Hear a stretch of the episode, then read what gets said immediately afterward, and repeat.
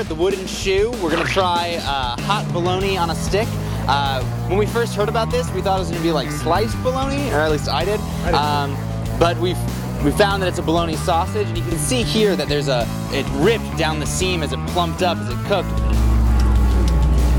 The outer skin is nice and Oh. like and firm, uh, very crispy. You can tell by like it's it's really crimsony red color that um, it's really very well cooked.